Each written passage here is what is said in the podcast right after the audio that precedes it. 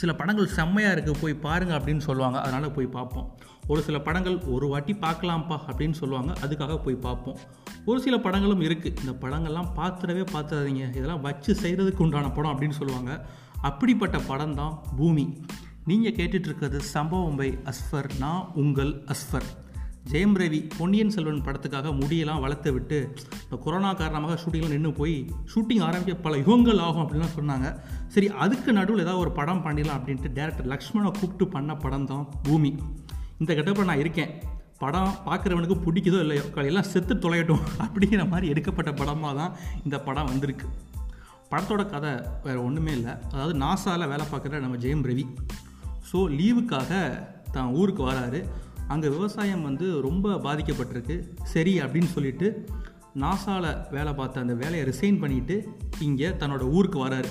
பொறு பொறு பொறு பொறு இந்த கதை எங்கேயோ கேட்ட மாதிரி இருக்கே அப்படின்னு நீங்கள் நினைக்கலாம். வேறு ஒன்றுமே இல்லை. சர்கார். ஆமாம் அதில் கார்ப்பரேட் மான்ஸ்டர் வருவார்ல விஜய். ஸோ கூகுளிலேருந்து தன்னோட வேலையை ரிசைன் பண்ணிவிட்டு இங்கே வந்து வேலை பார்ப்பார்.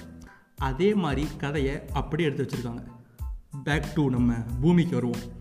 ஸோ இந்த கார்ப்பரேட்டை எதுக்குறாரு? நம்ம பூமிநாதன் என்கிற ஜெயம் ரவினே சொல்லலாம். கார்ப்பரேட்டை எதுக்குறாரா?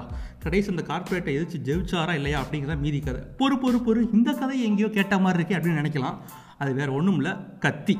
என்னடா இந்த ஆள்? டேரக்டரு அதாவது முருகதாஸோட இன்ஸ்பிரேஷனா இல்லை முருகதாஸோட குருவாக நினைக்கிறாரா? முருகதாஸே முருகனோட இருந்தால் இன்ஸ்பிரேஷன் காப்பி எதுனாலும் பண்ணுவார்.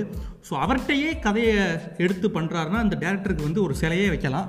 அந்த மாதிரி தான் படம் நடுவ ஏதோ ஒரு படத்தோட தாக்கம் இந்த படத்தில் வந்து இருந்துக்கிட்டே இருக்குது சரி அதெல்லாம் விடுங்க.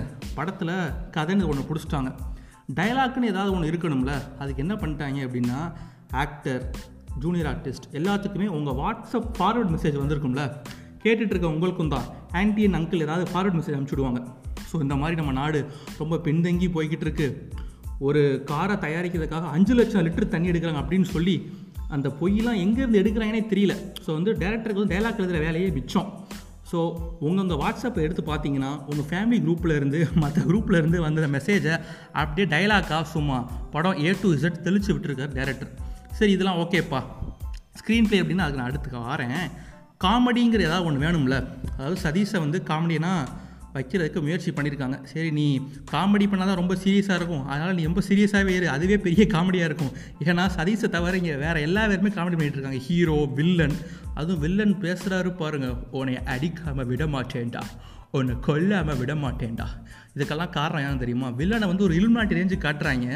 ஆனால் அவர் வந்து தமிழ் பேசுகிறார் சரி நமக்கு புரியுறதுக்காக தமிழ் பேசுகிறாங்க நாசா விஞ்ஞானி கூட தமிழில் தான் பேசுகிறாங்க இதுக்கெல்லாம் காரணம் வேறு யாரும் இல்லை. யோ சிறுத்தை சிவா நீ தான் காரணம்? அந்த பல்கேரியன் போலீஸ்ட்டை நம்ம தலையை பஞ்சியலாக் பேச வச்சதுனால தான் இப்போ இவ்வளோ விளைவு. பூமி படத்தில் நாங்கள் இந்த மாதிரி டப்பிங்கெல்லாம் கேட்க வேண்டியிருக்கு. சரி அதெல்லாம் விடுங்க. படம் ஆரம்பிக்க முன்னாடி இந்த தேங்க்ஸ் கார்டெலாம் போடுவாங்க. யூடியூப் சேனல் மதன் கௌரிக்கு போட்டாங்க. சரி ஓகே. பொக்கிஷம் தமிழ் பொக்கிஷம் அவருக்கு போட்டாங்க. சரி அது கூட ஓகே. ஆனால் சம்மந்தமே இல்லாமல் ஜக்கி வாசுதேவுக்கு தேங்க்ஸ் கார்டு போடுறாங்க.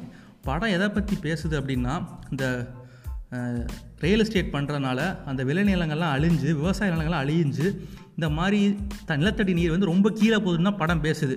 ஆனால் தேங்க்ஸ் கார்டில் ஜக்கி வாசுதேவ பேரை போட்டு வச்சுருக்காங்க அவர் என்ன பண்ணுறாரு எல்லாத்துக்குமே தெரியும். எத்தனையோ ஏக்கர் காடுகளை அழித்து தலைவன் ஆசிரமம் கட்டிக்கிட்டு இருக்கான்.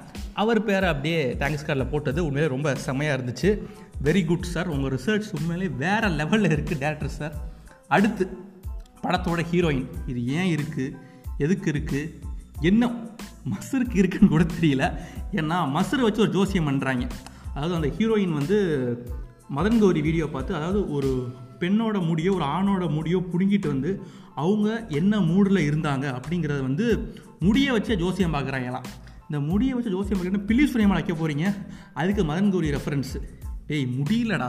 அதெல்லாம் தாண்டி இந்த பக்கம் கேமராமேனு ஒரு விளாட்டு விளாண்டுருக்காரு கேமரா வந்து டாப் ஏரியல் ஷாட் வைப்பாங்க ஒரு ரோலிங் ஷாட் வைப்பாங்க. தலைவன் எப்படின்னா அண்டர் கிரவுண்டில் கேமரா வச்சுருக்காங்க. அதாவது ஜூனியர் ஆர்டிஸ்ட்டு மற்ற ஹீரோஸ் எல்லாம் என்ன அண்டர்வேர் போட்டிருக்காங்க அது மட்டும் அந்த கேமராவில் தெரியுது. சரி இது வந்து டேரக்டர்ஸ் டச்சா டேரக்டர் நம்ம எடுக்க சொல்லிட்டாரு. நம்ம பார்த்தது மட்டும் இல்லாமல் எல்லாரும் போய் பார்த்து சாப்பிட்டோம் அப்படிங்கிற மாதிரி அந்த ஜூனியர் ஆர்டிஸ்ட்டில் என்ன அண்டர்வேர் போட்டிருக்காங்க. ஒருவேளை வந்து அவங்க வந்து பட்டாப்பட்டிலாம் போட்டிருந்தாங்கன்னா இனிமேல் கார்ப்பரேட் மாதிரி ஜாக்கி ஜட்டிலாம் போடணும்னு இதிலேயே சொல்கிறாங்களா என்னன்னு தெரியல. அந்த மாதிரி கேமரா ஆங்கிள்லாம் வச்சுருக்காரு. இந்த மாதிரி கேமரா ஆங்கிள்லாம் எந்த படத்துலையும் கூட பார்த்ததில்ல. நெக்ஸ்ட்டு படத்தோட மியூசிக் டைரக்டர் டி இமான் சரி படம் தான் இவ்வளோ கேவலமாக இருக்குது பாட்டாவது ஒரு ஆள் ஒழுங்காக போட்டு விடுப்பாருன்னு பார்த்தா தமிழ் நின்று சொல்லடா தலை நிமிர்ந்து நில்லடா அப்படிங்கிறாரு. இதெல்லாம் பார்க்கல இந்த ஜெயம் ரவி இந்த ஆலயா விளம்பரத்துக்கு வருவார்ல வேஷ்டி ஷர்ட் அந்த பாட்டையே அப்படியே ஒரு நாலு பாட்டாக போட்டால் எப்படி இருக்கும்? அதே மாதிரி தான் படம் நெடுக பாட்டாக இருந்துச்சு. சரி பாட்டு தான் ரொம்ப சுமாராக போட்டோம். பிஜிஎம் அதுக்கு மேலே கண்ட்ராவியாக போட்டோம். ஒரே ஒரு பாட்டாவது செமையாக இருக்கணும்.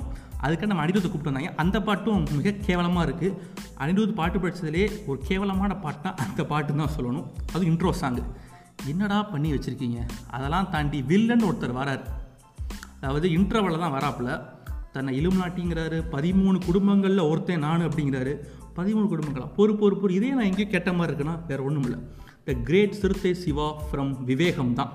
அதே பதிமூணு குடும்பங்கள் தான் அந்த உலகத்தை ஆளுது. அதில் நானும் ஒருத்தன் அப்படிங்கிறாரு. சரி நீ வந்து அந்த ஹீரோ வந்து ஜெயம் ரவியை வந்து இன்டர்வல்லே கொண்டிருக்கலாம் அவரால் முடியும். ஆனால் அப்படி கொண்டிருந்தா கிளைமேக்ஸில் யார் ஹீரோவை ஹீரோ வந்து வில்லன் எப்படி கொல்ல முடியும்? அதுக்காக அங்கேயே விட்டுறார். நீ வந்து என்னை வந்து கிளைமேக்ஸில் வந்து கொல்லு அப்படிங்கிற மாதிரி விட்டுருவாரு.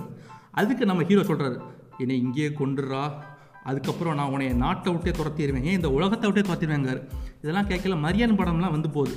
தம்பி என்னை இப்பயே கொண்டுடுறா வேணடா தம்பி அப்படிங்கிற மாதிரி. இந்த டேரக்டர்ஸ்க்கு நிறையா வந்து பாதிப்புகள் இருந்திருக்கு. நிறையா படத்தோட பாதிப்பு வந்து இவர்கிட்ட இருந்திருக்குன்னு நினைக்கிறேன். ஸோ அப்படியே செகண்ட் ஹாஃப் ஃபுல்லாக கேட் அண்ட் மோஸ்ட் கேமாக ஹீரோவும் வில்லனும் பழி வாங்கி பழி வாங்கி விளாட்றாங்க. அதெல்லாம் தாண்டி வில்லன் இருக்கார் பாருங்கள் ஒரு வாய்ஸ் மாடுலேஷன் பேசுகிறார் டப்பிங் எவன் கொடுத்தான்னு தெரில உன்னை கொல்லாமல் விட மாட்டேன்டா. உன்னை அடிக்காமல் விட மாட்டேன்டா. அப்படின்னு அந்த விவேக் காமெடியில் கூட டாக்டர் வாய்ஸ் ஒரு வாய்ஸ் வரும். அது மாதிரி தான் இருக்குது இதெல்லாம் எங்கே போய் சொல்லன்னு தெரியல.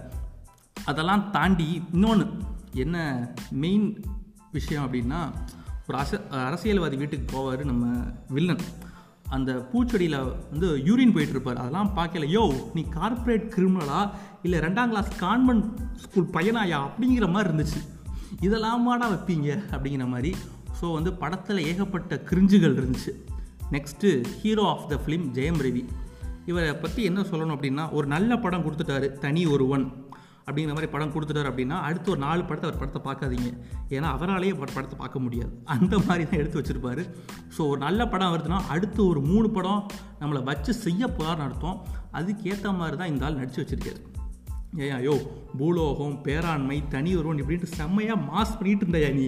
ஏன் இப்படி இப்படி ஆகிட்ட அப்படிங்கிற மாதிரி படம் எடு நடிச்சிருக்காரு. ஸோ வந்து ஆக மொத்தத்தில் இந்த பூமி எப்படி இருக்குது அப்படின்னா கிரிஞ்சுக்கு ஒரு கிரிஞ்சு இருந்துச்சுன்னா இந்த படமாக தான் இருக்கும். சமுத்திரக்கனியோட அதிக டைலாக்ஸு எல்லாமே எல்லாருமே பேசியிருக்காங்க.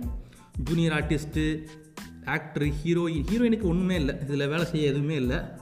ஸோ இப்படி படத்தை எடுத்து வச்சதுக்கு ஹீரோக்கு நம்ம டேரக்டருக்கும் சேர்ந்து ஒரு பெரிய அப்ளாஸ் கொடுத்தே ஆகணும். அது மட்டும் இல்லாமல் அடுத்து வேறு படம் பண்ண போகிறாங்க அப்படின்லாம் வேற சொல்கிறாங்க அடுத்து என்ன தாலி இருக்க போகிறாங்கன்னு தெரியல. என்னமோ தெரியல அந்த பாட்டு மட்டும் ஓடிக்கிட்டே இருக்குது மண்டைக்குள்ளே. தமிழ் நின்று சொல்லடா தலை நிமிர்ந்து நில்லடா டாட்டா பை பை கைஸ்